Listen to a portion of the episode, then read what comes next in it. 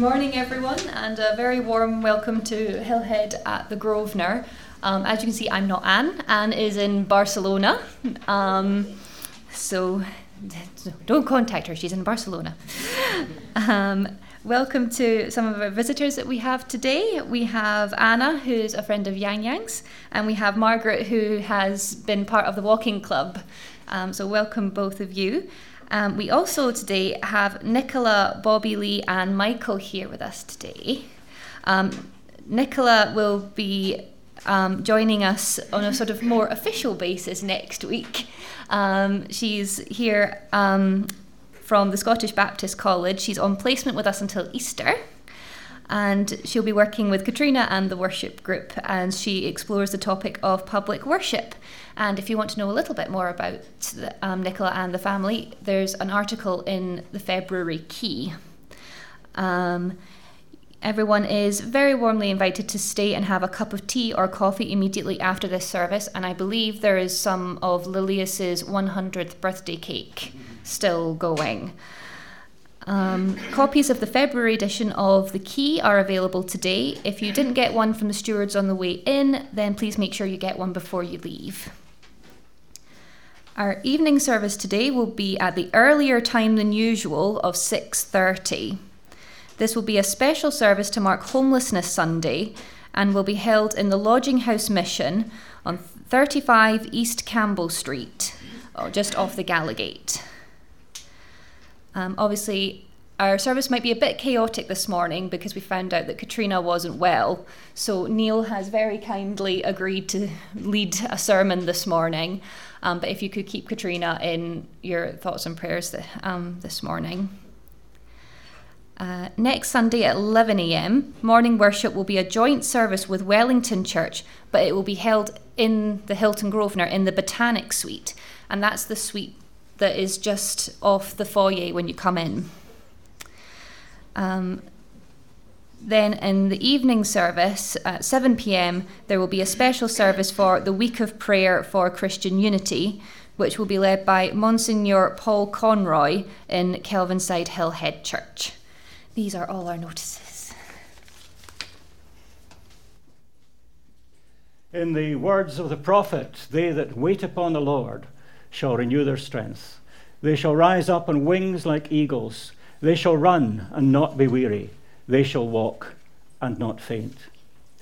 And so let us continue in worship the wonderful love. Come, let us sing of a wonderful love.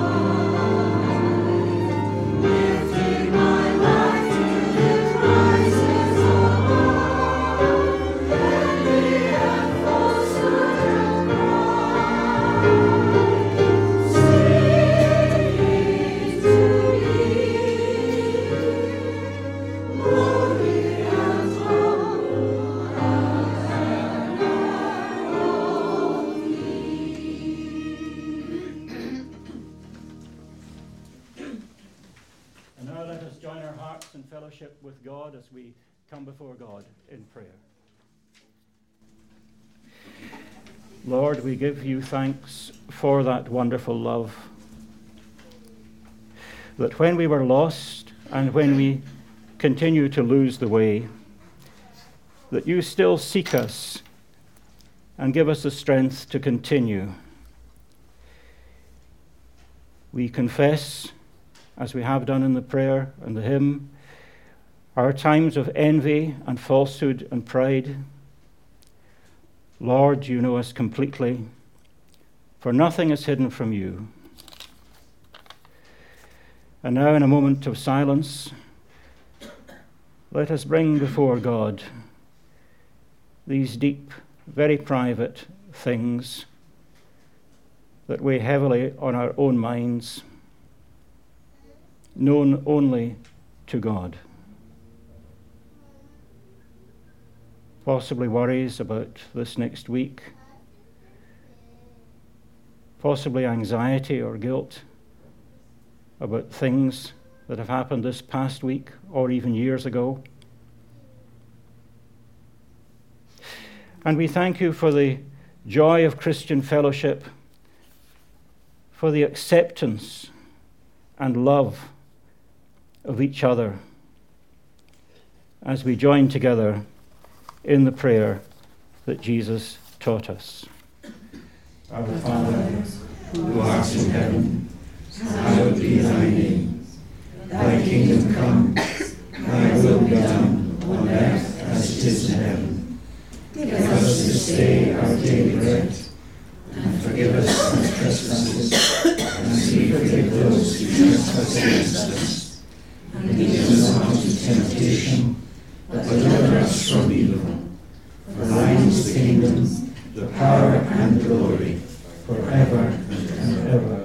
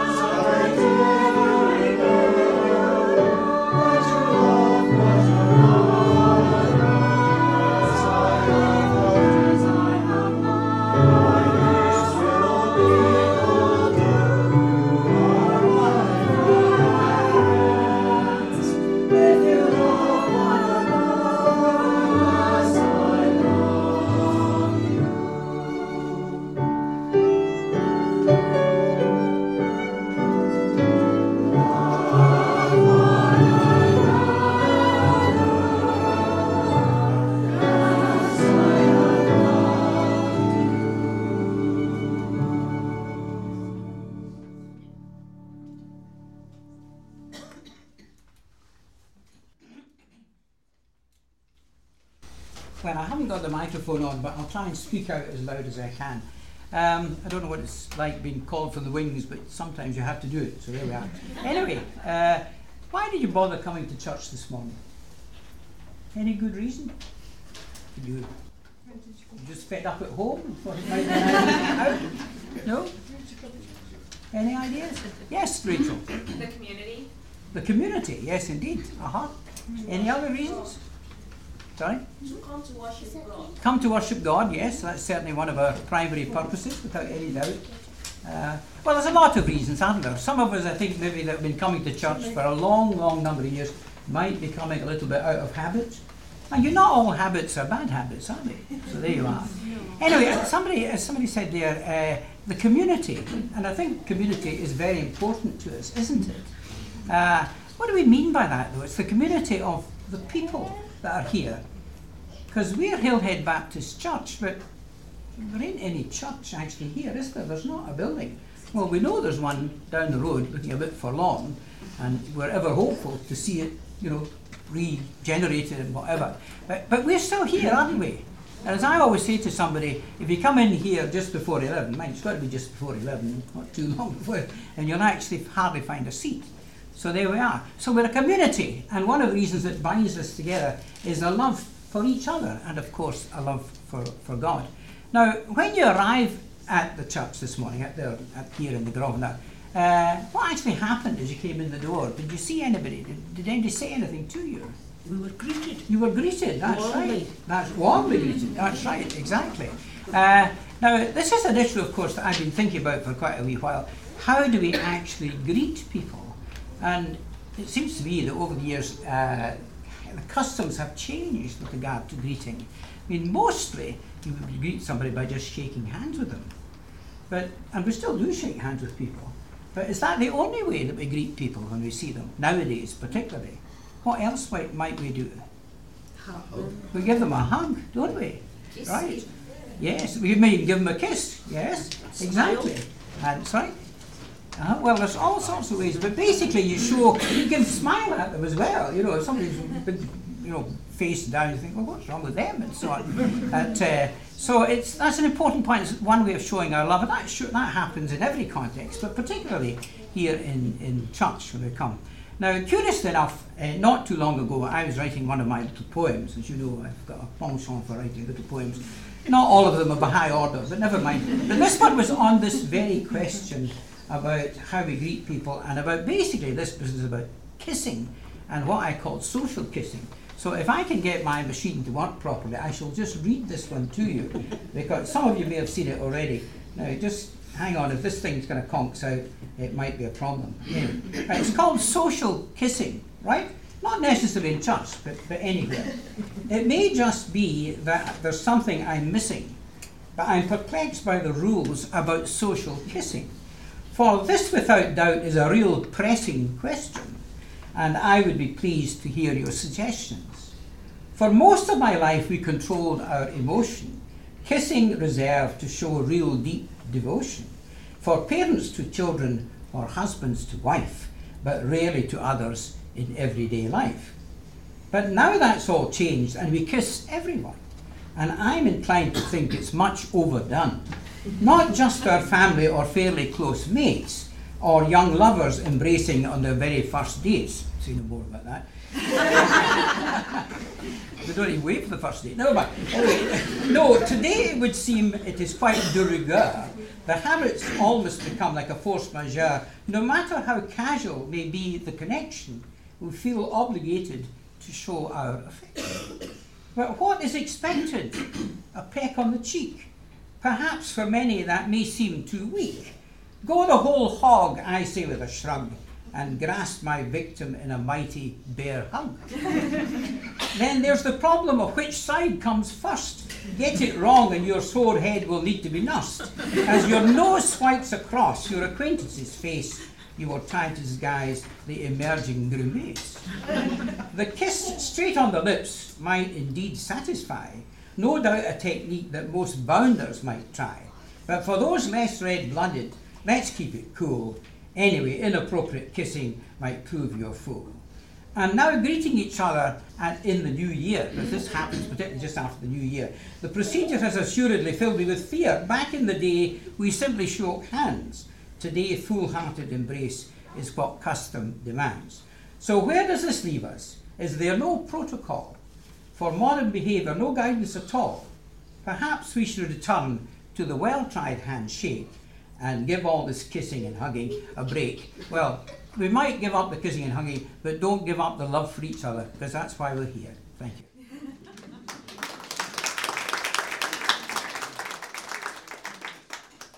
Uh,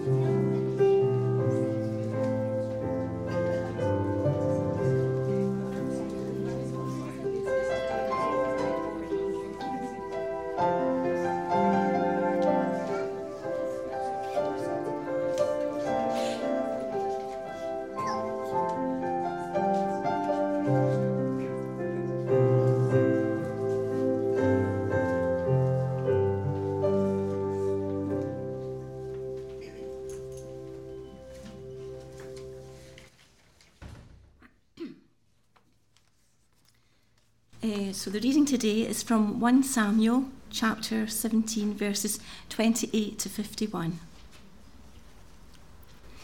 Eliab, David's eldest brother, heard David talking to the men. He was angry with David and said, What are you doing here? Who's taking care of those sheep of yours out there in the wilderness? You cheeky brat, you. You just come to watch the fighting.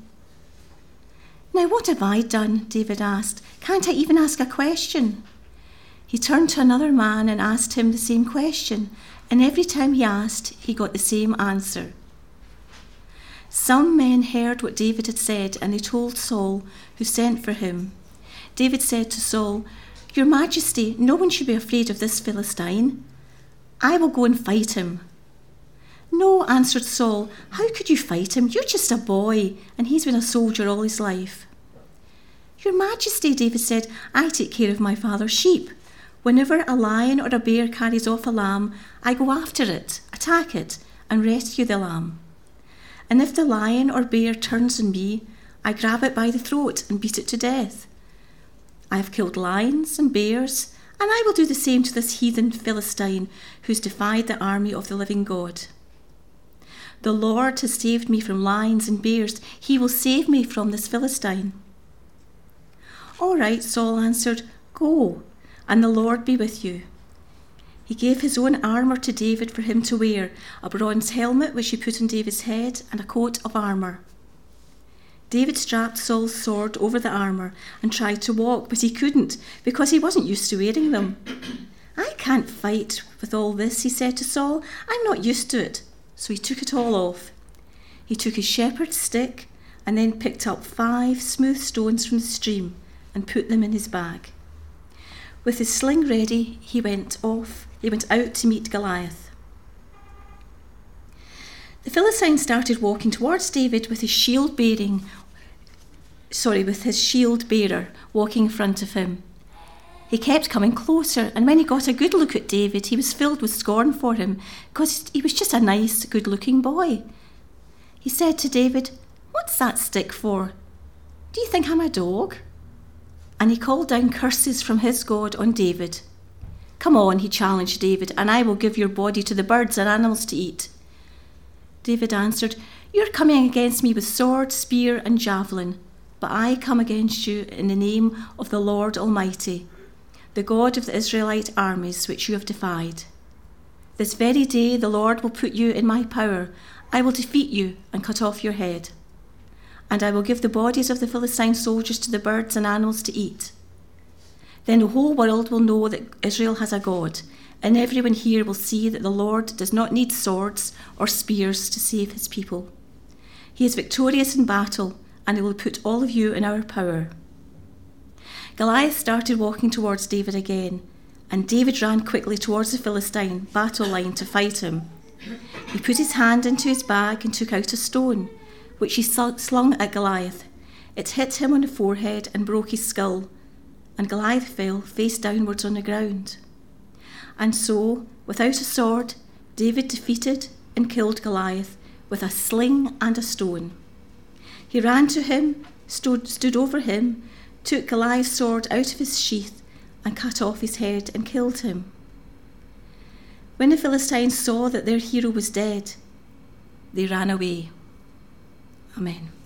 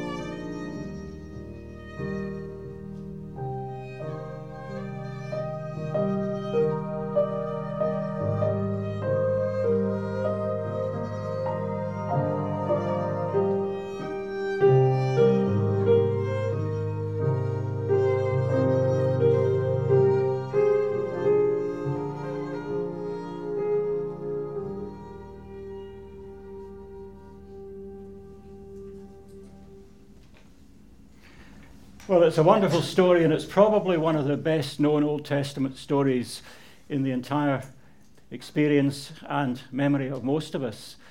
Uh, it's a strange story about a shepherd, and I think in Scotland we don't really understand what shepherds were like in a bygone age in a totally different country. Probably we think in the summertime of shepherds with their sheepdog trials, or if you go to Aberfoyle, it's actually ducks and geese that they round up, which is quite remarkable. And uh, I, I, we've all seen that. I remember way back, um, well, about 60 years ago in Barra, seeing the sheep from the town coming down the main street right onto the deck of the Calmac. Well, it wasn't Calmac, it was MacBrayne's in those days ferry, and going all unpacked, as it were, all the way over to Oban. Quite a different scene from the story that Edith read to us, a story that contains so much truth there's something about the way the Bible is written that it just has to be true. Now, I know it's a bit personal saying this, but when David was told off by his elder brother, and I love that version that was used this morning, you cheeky little prat, you, if you noticed that.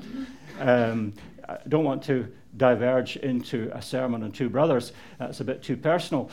But um, coming to the beginning of the story, then David is down at the riverside collecting some stones that he will use as a shepherd. Now, of course, instead of having sheepdogs, they had a catapult, sling if you like, and the idea was to fling the stone on the far side of the sheep, which would give the sheep a fright, and then it would move in the direction that you wanted to move it in. So David was an expert at doing that. Then, of course, his uh, he's the messenger boy. He's supposed to be taking uh, bread and cheese out to the troops on the front line at the battle. Uh, but he overhears the older men uh, talking about what are we going to do? We've got a threat from Goliath. How are we going to tackle this giant? And the balance of opinion really is um, appeasement, meaning just let's give in to him and try and negotiate some terms without getting into an impossible situation with Goliath. And then David thinks about it and he thinks, you know, um, maybe I could uh, use my sling. It's worth a try. Now, he knows he's putting his own life in tremendous danger by doing this. Um, and eventually he speaks to some of the men, and they say, once again, just insult him being too much of a boy. But the king gets to hear about this and says, Well, what is your plan? And he explains the plan with a catapult. And the king says, Well, I appreciate you being willing to fight the giant, but really, you're too young to realize how silly your idea is. You should t- at least take my armor, my shield, my sword, and be like a real soldier using the proper equipment for the job because us older men, and it would of course be men in those days, know the correct way of doing things. And you're only a boy, mere run to the family. What would you know with that stupid little sling? Come on, put the armor on, put the helmet, the shield, the sword, and go. And he puts this thing on, and he looks extremely stupid, as little boys very often do when they wear clothes that are several sizes too big for them. And he obviously it's not going to work. So eventually they give in and they say, well, do it your own way. So the first point really is that David did it his way. He didn't use the traditional way of doing things. And too often, particularly with younger people, not so much in this church, but sometimes we ignore the insight of people of a different generation or a different culture who've got a different way of doing things. We've always done it this way. Ah, but you see, we do it this way. But you see, well, you don't see. David is an example to all of us for doing it in his own way, which may seem strange, but it worked for him. Possibly would not work for others. Now, the second point, and I'm very grateful to Ken's message this morning because uh, it's to do with emotion sometimes we need to fling a stone at logic and reason and be open to an emotional way of doing things. It's what the Bible would call vision. Where there is no vision, the people will perish. It's not simply a matter of logic. Too often in society, we look in matters of education, health, housing, we look at a logical pattern of dealing with people, but as a former moderator of 50 years ago said, these uh, some forms of flats in Glasgow are like human filing cabinets. Yes, it ticks the box of the correct number of houses, but it totally removes the human emotional need that life is a little bit more than logic and reason. Too much emphasis on reason and logical thinking. We are a bit afraid of emotion. And then you think, well, maybe not being scientific. Well, surely one of the best known scientists in the past century would be Einstein. And he said there is no logical pathway towards a scientific discovery. You have to have your theory of what might be the case, and then you get some evidence to back it up. There is no logical pathway towards a great scientific discovery. What there is, is following a possibility. Uh, Alexander Fleming was trying to find a cure for bacteria. Probably you know the story. But what you maybe don't know is that he was incredibly untidy and he was going on holiday and he didn't bother to wash up the Petri dishes. So when he came back after his two weeks of holiday, there in the sink in the lab was a really grubby petri dish. But round about the dish was fungus called penicillium, and there were no bacteria growing near the fungus. And so he discovered penicillin, which came from, if you like, moldy bread. Nothing logical about that at all, purely chaotic, but it kind of worked.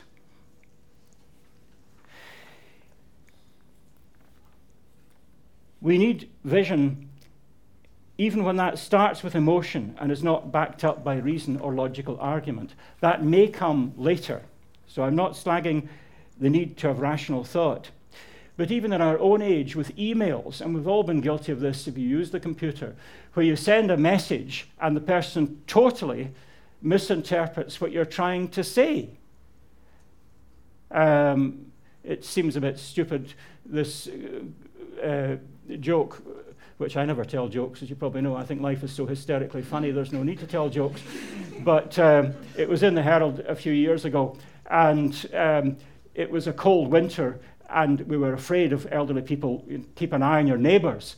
So the mother said to the son, Jimmy, away in next door and see how old Miss MacDonald is. So he goes in next door, and it takes quite a while coming back, and he comes back looking a bit upset. And the mother says to him, uh, Well, Jimmy, um, what did she say? She said, It's none of your business how old I am. yes, it does take a little while to work it out. None of your business how old I am. Uh, there is a danger there of a logical sentence in language, but it's totally misinterpreted. And this is why emails and too much mechanical thinking can destroy things. So, back to the story. It has a lot of relevance today if we will look for it. We fling a stone not at Goliath, but we have to fling a stone at the Goliaths of our day. And therefore, the message will be quite different today from what it would have been years ago. What are the Goliaths of today? The last time I was in St Andrews a few months ago with my son Paul, he goes and photographs boats and things and then comes back to Glasgow and paints them. All the kids I have, three kids, are all artists. And, uh, well, I noticed something that was interesting that I'd never seen before. It was a motor scooter with uh, 30, uh, better get the figure right, uh, 38, yeah, that's what it would be, 38 rear view mirrors attached to it. And Paul said, and I remember it's 38 because he said that's one for every year of my life. And I looked at this thing and I thought about it. And what struck me was how dangerous it was. Not if you crash into pedestrians so much, but more the fact that you could hardly see forward because all these mirrors were pointing backwards. And I wonder whether there is a Goliath in our own experience, individually and as a church and as society sometimes, of being so much looking behind us to the past that we fail to see forwards.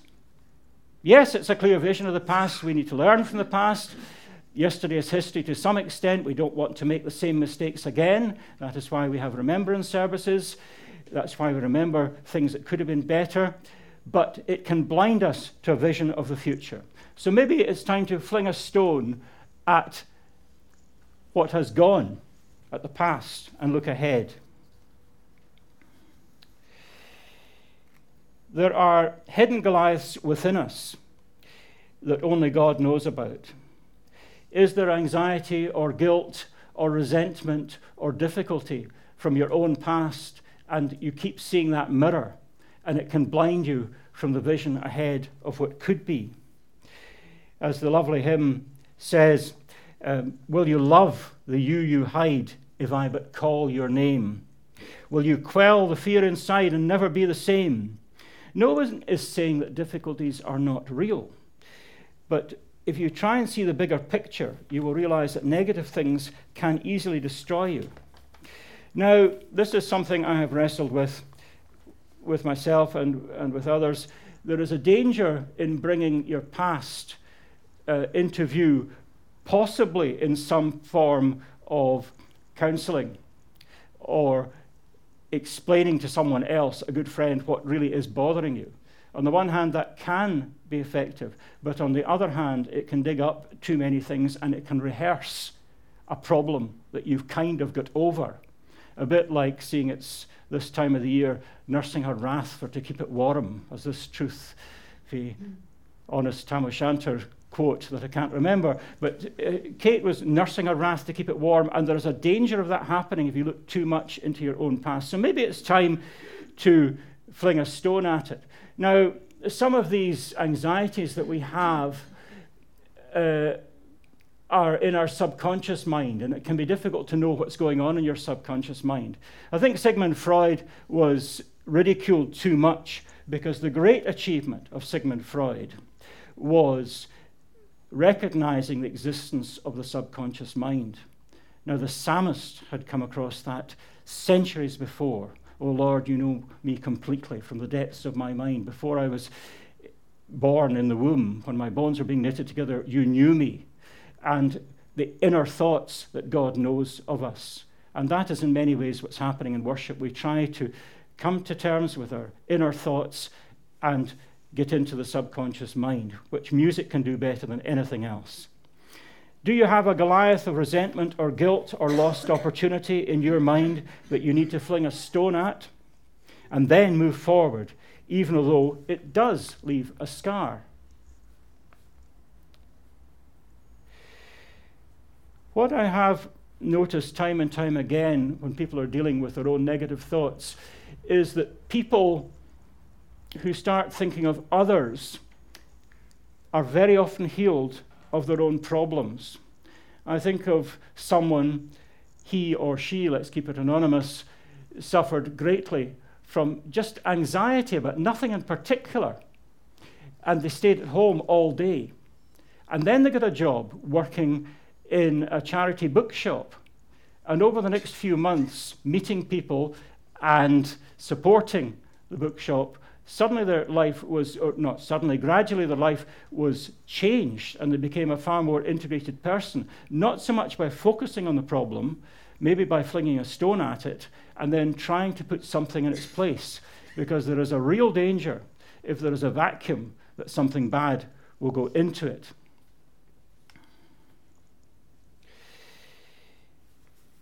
David was indeed a complex character with plenty of little Goliaths from his own past.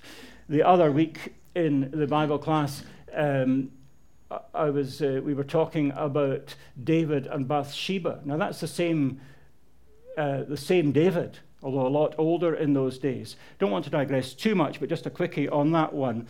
Uh, beautifully named Bathsheba. She was the lady in the bath on the roof of the house over by. It's wonderful the way there are bits of the Bible that the name just seems to, oh, yes, I remember that story. And so he fancied this woman, but she was married. Now, David's troops were um, away. David was now King David by this time, of course, and his troops were away fighting. But he uh, went back home for a while, and then he did a terrible thing by sending um, Bathsheba's husband, who was called Uriah, into the front line of the battle so that he would be killed. And then, of course, King David, the same David, the shepherd boy that eventually became King David, um, he then married Bathsheba.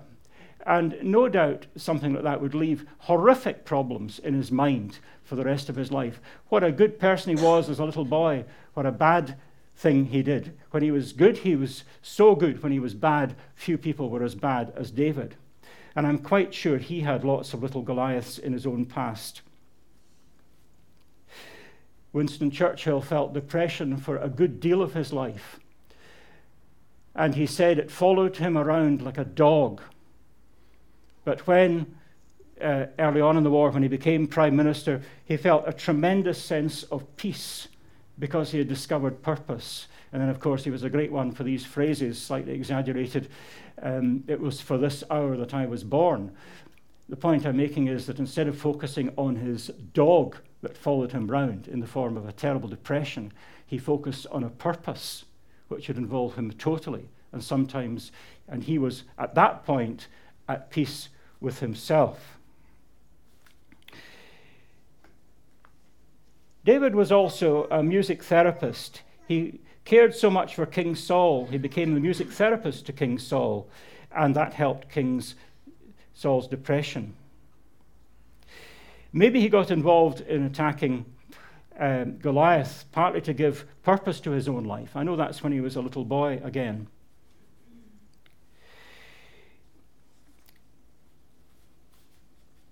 When Nelson, Nelson Mandela uh, walked through the gates to freedom from Victor Verster prison, he recalled that as I walked through the gate that would lead to my own freedom after all these years of being unjustly imprisoned, I knew that if I did not leave my bitterness and hatred behind, that I would still be in prison. These are powerful words. The past can destroy you. There are times when you've got to draw a line and just try to see where we go from here. It can happen at any age, it can happen in human relationships. There are times when you've got to live with a person, you've got to work with a person, you don't particularly approve of something that they've done, possibly to you or to someone else. But the alternative is to have resentment going on for decades. And so, what are the giants that we need to face today? Not so much personally, but let's look at it more in terms of society.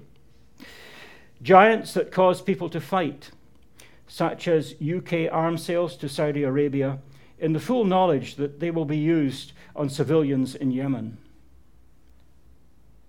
Giants, and I hesitate saying this because I feel very strongly about it, giants in the form of FGM, so appalling that I can only use its initials. Giants being killed by little stones fired by Christian Aid to allow maternity care to succeed in Sierra Leone. And what a wonderful thing that has been in the past two years, thanks to Christian Aid. And yet, like David long ago, small stones are killing today's giants. Let us not perish amidst despair and negativity. The Word became flesh and lived in the real world. And the Christian church, like David with all his faults, is the body of Christ alive in the world today. William Carey, known to us all as one of the founders of the Baptist Missionary Society, was very self critical of lack of success in the first decade of his work. But he kept going. One of the giants that he helped to destroy was the practice of burning widows. Absolutely horrific.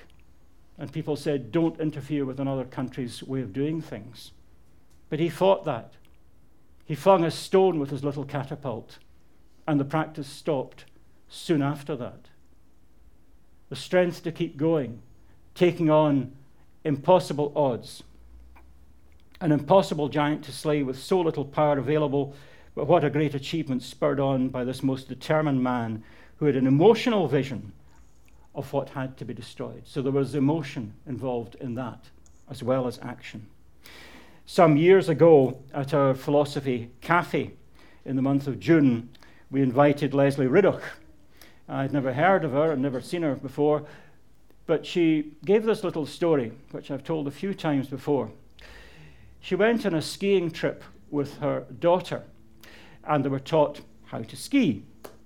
Well, her turn to go down the mountain on her own, and this child was right in front of her, and she was going fast on the skis, and she didn't know what to do, and she stared at the child in fear until at the last minute, all she could do was deliberately try to trip herself up and crash onto the snow.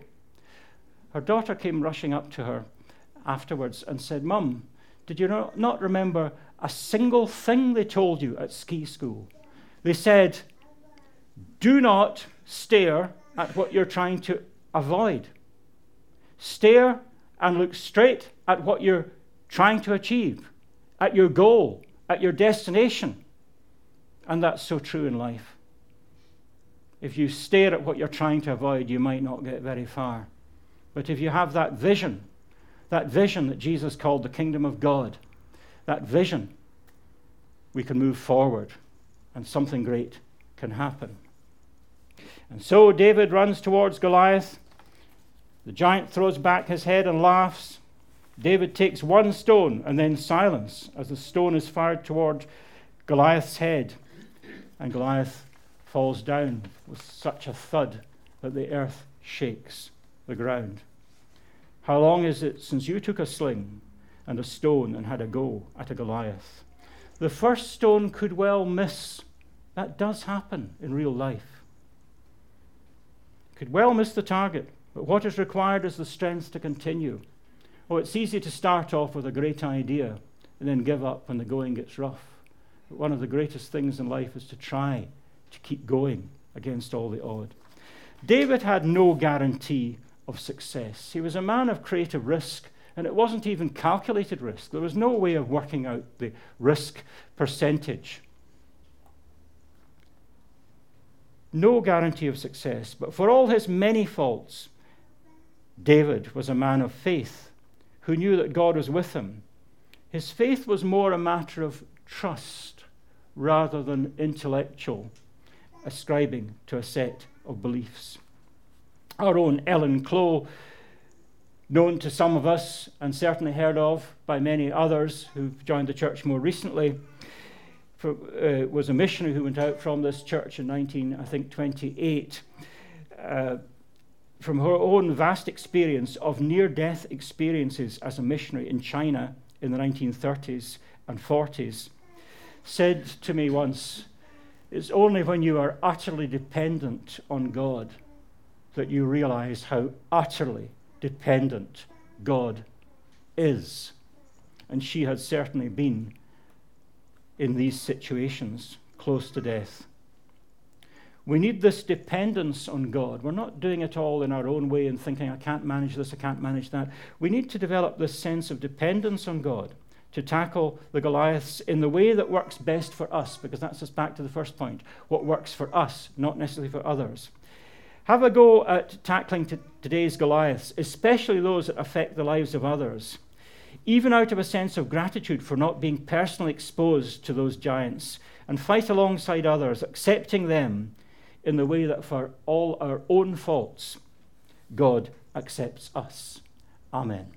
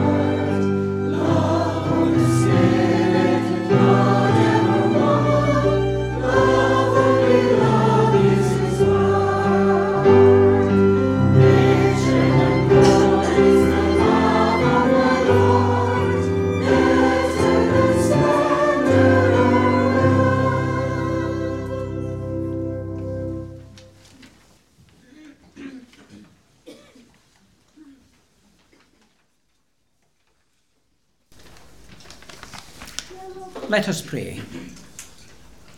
O God our Father, we come together in prayer to make our intercessions for others and for ourselves. We come from the busyness of our everyday lives, from the pressures and joys of life within families and in community. We value the presence of others, but we also yearn for the peace of solitude. Grant us that peace now as we meet together while opening our individual hearts and together bringing our pleas before your throne of grace. In the past week, we have observed the wider world through the media and press, and sometimes we're almost overwhelmed by events. Some of these relate to individuals, like those in our royal family, Others concern the leaders, leadership of the nations, like the World Economic Forum held in Davos, where major challenges affecting our world have been highlighted and debated by politicians and industrial leaders. At the same time, we've been alerted to the threat of widespread disease in the form of the coronavirus. And the looming prospect of climate change casts a dark shadow over all the globe. And furthermore, in a few days' time, the United Kingdom will formally leave the European Union after 45 years. In many respects, we step out into the unknown and we face much uncertainty. How can we come to terms with all these overarching events and challenges? Perhaps all we can do is to play our own part in whatever opportunities we have to act or to influence, and to trust in you, our Father.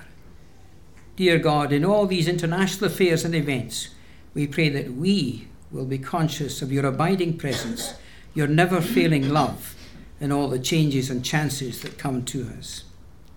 At the heart of the Gospel of John, we are above all assured of the fact that God so loved the world that he gave his only Son, that whoever believes in him shall not perish.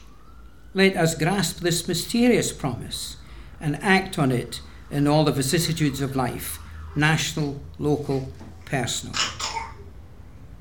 On this Sunday, we would also bring our prayers to you for organisations and persons for whom we are asked to pray. First of all, we offer prayer for the Scottish Baptist churches in Ayr and Bearsden and Bellshill. Each of these fellowships seeks to witness to their own distinct community, and we pray for their ministries, uh, the minister and leaders, and all the members of that community in their work and in their witness. On a wider canvas, we pray today for the BMS World Mission work, and particularly for their survivors' appeal in South Sudan in Africa. And then in our own church family, we remember today Graham and Margaret Little. Their contribution to the life of Hillhead has been immense over so many years.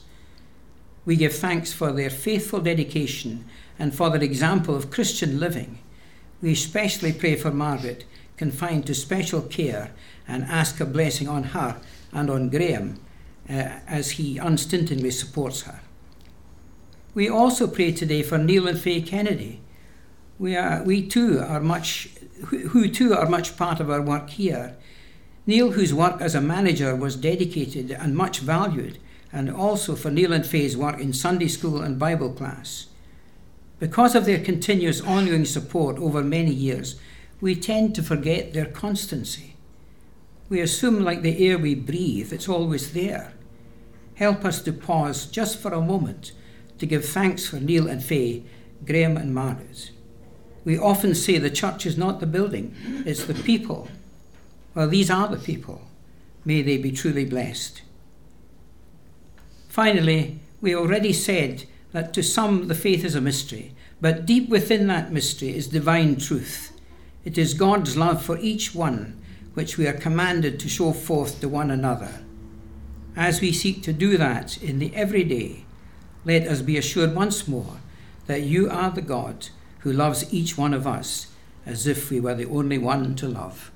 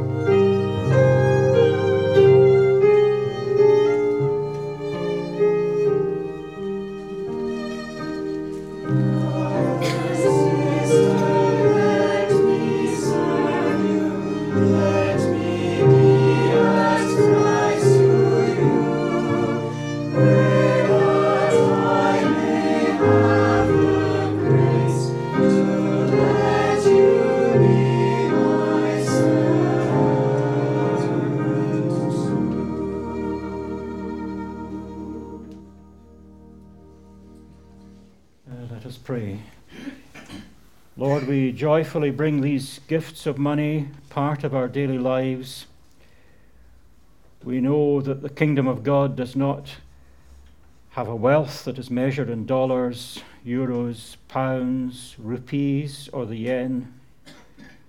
But we pray that these gifts of money will go where we directly cannot go ourselves for the extension of your kingdom here on earth. Amen.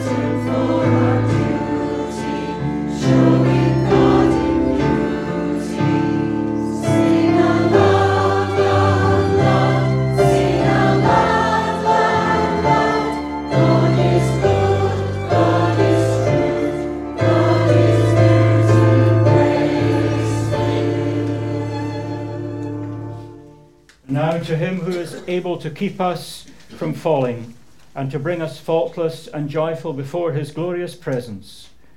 To the only God our Saviour, through Jesus Christ our Lord, be glory, majesty, might, and authority from all ages past and now and forever and ever.